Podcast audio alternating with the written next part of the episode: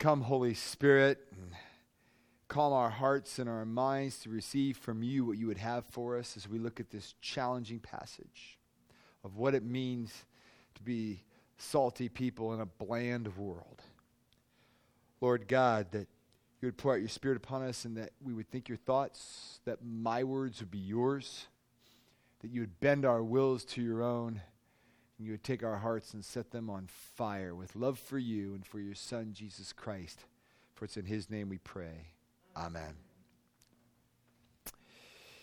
In eighteen forty-five, during Queen Victoria's reign, Sir John Franklin and one hundred thirty-eight officers set out from Southampton, embarking to find the Northwest Passage across the Arctic ice to the Pacific Ocean.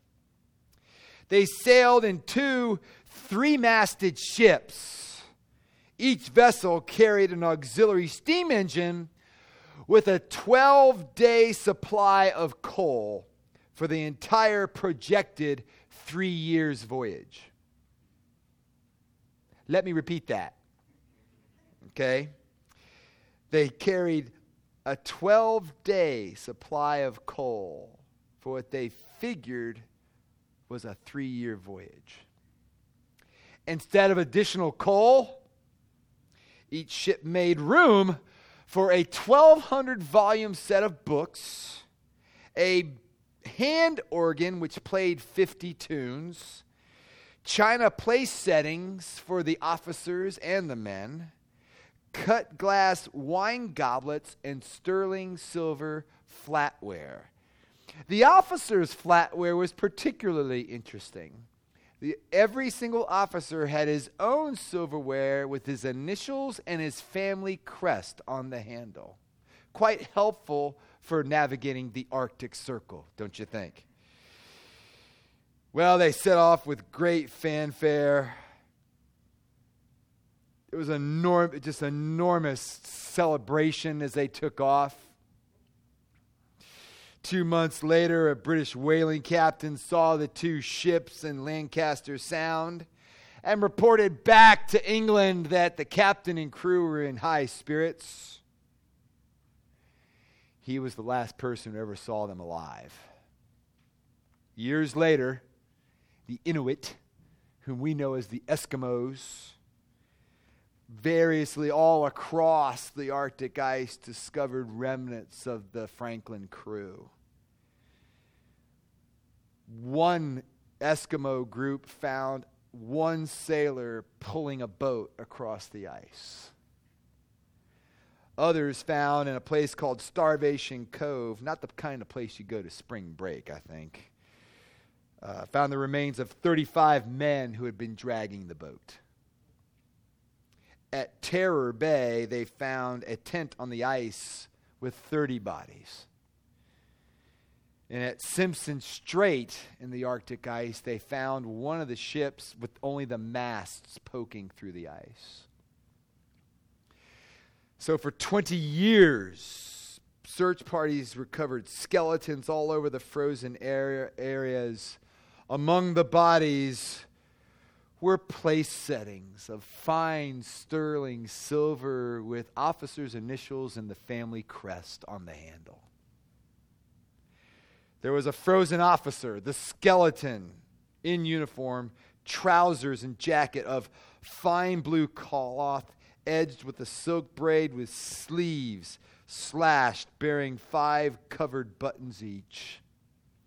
Over this uniform, the dead man had worn a blue greatcoat with a black silk neckerchief. Such was the Franklin expedition. Sir Franklin, John Franklin, and the one hundred thirty-eight men perished because they underestimated the requirements of the Arctic exploration. They ignorantly imagined a carnival cruise amid the comforts of their English officers' quarters. They exchanged necessities for luxuries, and to their ignorance, that led to their deaths. This is exactly what Jesus is setting out for his hearers in Luke chapter fourteen, as he was determined at this juncture in Luke fourteen to go for his people and die for them upon the cross.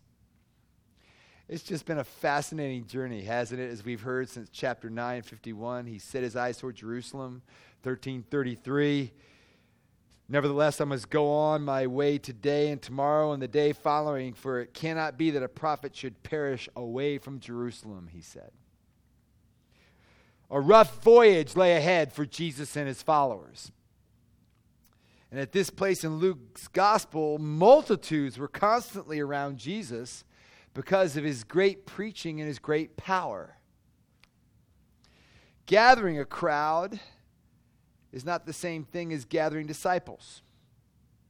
For Jesus is after disciples, not crowds. Gathering a crowd is not the same as gathering the church. You can gather a crowd in a variety of ways. You gather the church by evangelism and discipleship. So in today's language, much of this crowd is what we would call groupies. Not unlike many of the fans right now down at the Muni pot, uh, Muni municipal parking lot, getting ready for the one o'clock kickoff. Lots of Brownie fans now. Where were they two years ago when they were oh and sixteen, right? So Jesus gives this crowd a reality check and laid out in unforgettable terms the cost of being a disciple. So I invite you to open up with me in your Bibles to Luke chapter fourteen, because what we're going to see is Jesus did for his followers what Sir John Franklin failed to do for his. What he did is lay out the cost of discipleship, and that discipleship would cost the follower dearly, and yet the benefit following Jesus would make it all the worthwhile. To follow Jesus, to be a disciple, to be a Christian, number one, there'll be a relational cost. Two, there'll be a personal cost. And three, there's a call for a personal accounting. You got to go to the spiritual C P A. A relational cost, a personal cost, and a call to truly count the cost. Let's look at this. First, the relational cost.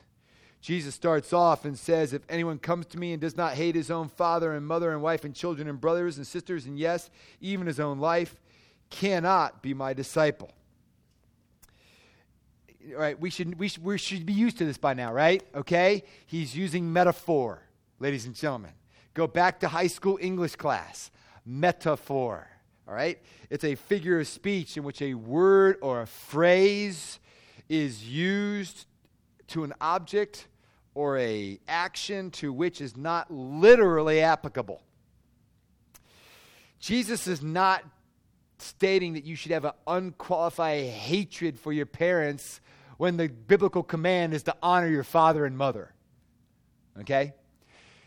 Same thing for spouses. Jesus would not and cannot say, love your wives as Christ loved the church and gave himself up for her, and then go hate your wife. What Jesus is saying is paradoxically that our love for him must be so great and so pervasive, our natural love of self and family pales in comparison. We're to subordinate everything, even our own being, to our love for our Lord Jesus Christ. He's our first loyalty. All other relationships take second place.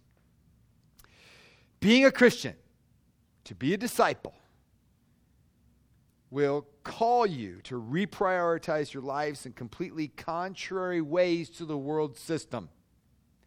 People don't live like us, my friends, across the West Shore, and our neighbors where we live, work, and play will think you're crazy.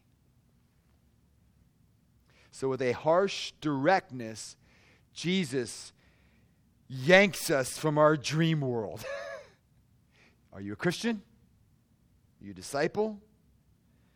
And you must love Jesus so much that your love for your family seems like hatred in comparison. Otherwise, he says, don't pretend that you're following me. These are astonishing words. um, this is where so many fall short. In our secular culture of today, our family as the center of our lives, of our Christian ethic is proper. But some of us love our wives, our husbands, our children more than we love God. We miss the mark when we put their development athletically, intellectually, culturally, artistically, socially, before their spiritual well-being. We fall short when we spend more time shuttling them around to various practices, games, and lessons, much more than we spend in time prayer for their souls. By comparison, our lives reveal, if we're living our lives that way, that we hate God and that we really aren't Jesus' disciples. And the gospel-centered paradox is that the proper way to love our children is to love Jesus so, so we can have a greater love for him and enable us to love them with a greater love. Genuine disciples are the best lovers of God and therefore the best lovers of, of wives and husbands and the best lovers of children and grandchildren. Disciples must always be ready to hate, to give second place to everything and everyone else. There's a relational cost in following Jesus Christ in your relationships. Many of you know this. And it may seem harsh at first, but in right perspective and priority, this focus of our lives makes our lives richer and fuller. I stated this story a month ago, but given that we have turnover every week, I think it's worth bearing again. I first came to faith in Jesus Christ at George Mason. I was in college. I had spent five years just getting closer and closer to the reality, and one day it just dropped. And I said, I surrender. And so, I, you know, I, the rector said, bring your Bible to church. I brought my Bible to church.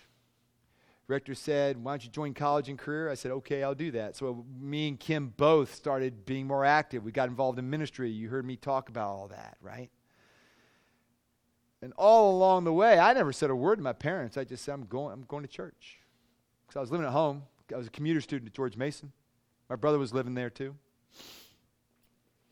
Without me knowing, they were starting to stew. I never tried to share the gospel with them, although I knew I should. I was praying about how I would do that. Because they were good Episcopalians. And then uh, one day, on a Sunday afternoon, there came this, you know, cold cock attack from out of the blue. Sitting there eating lunch on Sunday afternoon, and they just started to say, you think you're better than we are? We raised you as a Christian. Why are you taking this so seriously? Bringing your Bible to church. You, you think, you think you're better than we are, don't you? You're starting to memorize Scripture and and say scriptures and talk to us about what you're learning and things. You, you know, we raised you this way. Why, why are you being so bizarre?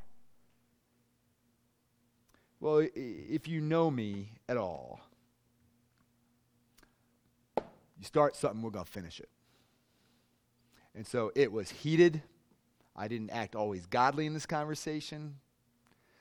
But I looked at them and I said, when have I ever said anything judgmental to you? They couldn't say anything. I've invited you to come with me. Is that so offensive to you? And then my mom said, you can't go tonight. That's my car. I own it. And I said, I'm going. And if you stop me, that's fine. I'm going to go down to the recruiters and drop out of school tomorrow, and I'm joining the Army because you will pay for my college education or the United States Army will pay for my college education. You make up your choice because I'm going to follow Christ. It was not fun. They let me have, they all had the last word, believe me. You know, that was the best I got, that whole conversation. Praise God if you didn't endure that with your parents. I'm glad for you, but many of you did. You know what I'm talking about in families. But somewhere in our relationships, our Id- idols will come out. And if we're not willing to push through it, and stand on the rock of Christ Jesus, my friends, we will suffer. They won't. So I want to encourage you. Count the relational cost, because there is one. Secondly, there's a personal cost. Jesus doesn't stop there. Verse twenty-seven, whoever does not bear his own cross and come after me cannot be my disciple. You know, we use the word cross all the time. May I remind you, it was an instrument of execution. What Jesus is saying here is you might as well hoist up the gallows, hoist up the electric chair, sit in that chair, die to yourself. Because if you're not willing to do that, you're not mine. See, discipleship and following Jesus is a series of deaths, right? It's perpetual dying, and disciples know following Jesus on the path of discipleship is one of self-denial. Disciples embrace suffering as a part of life.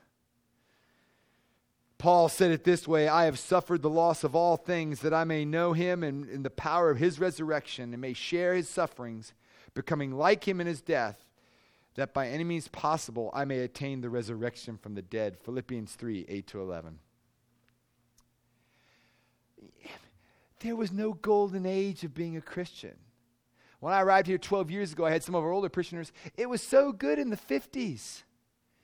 Oh, wasn't it so great going to church with a bunch of non-believers who came out of no conviction? The churches were full. So what?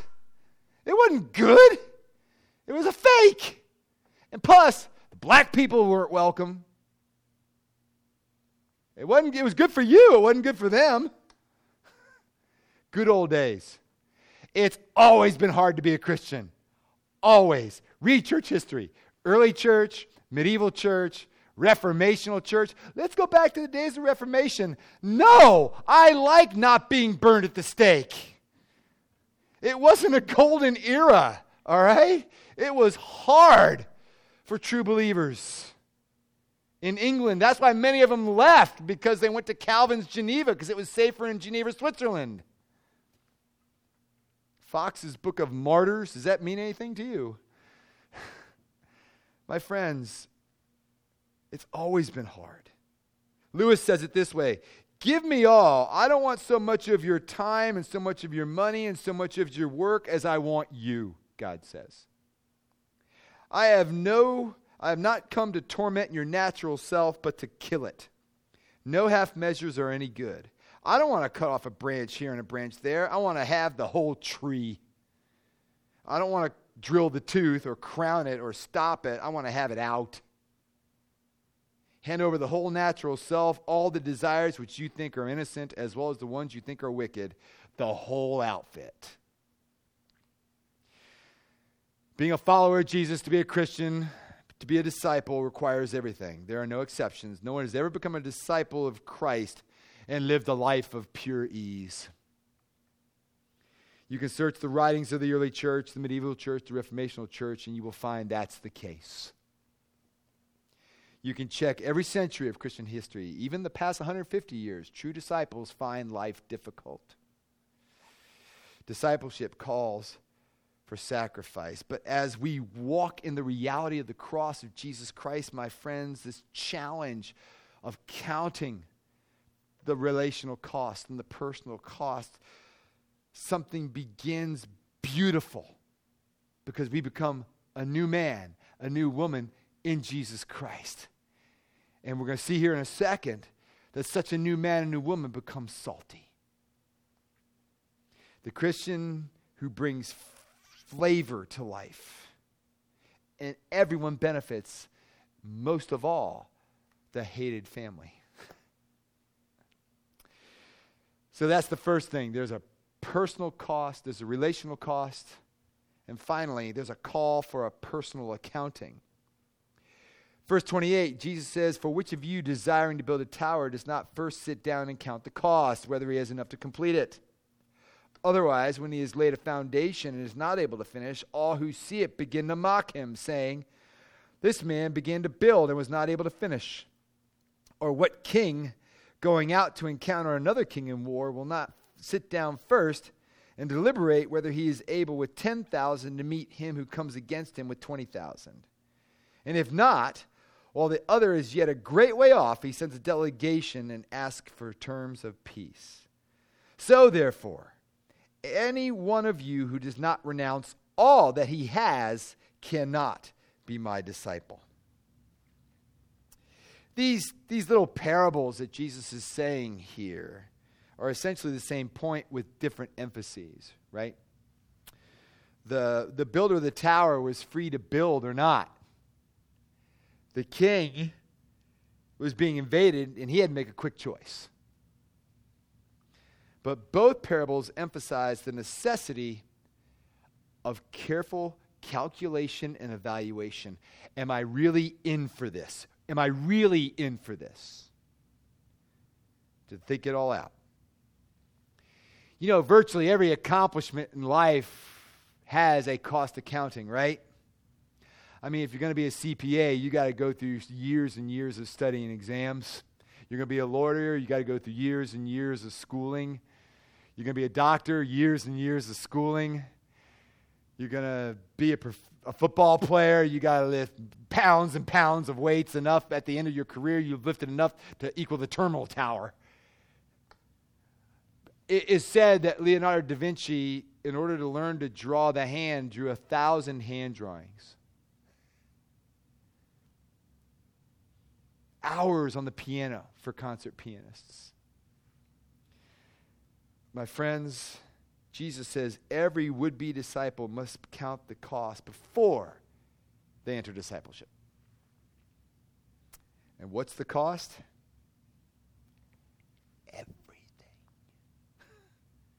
Every part of our lives. Verse thirty-three. Therefore, any one of you who does not renounce all that he has cannot be my disciple. He's talking about our possessions. He's talking about our relationships.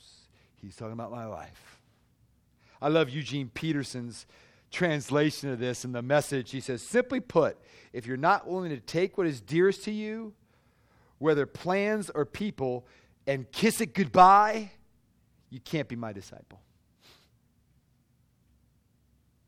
When money or things we buy make us hesitant about doing what we feel the Lord is calling us to do, we're the disciples of things and not of Christ.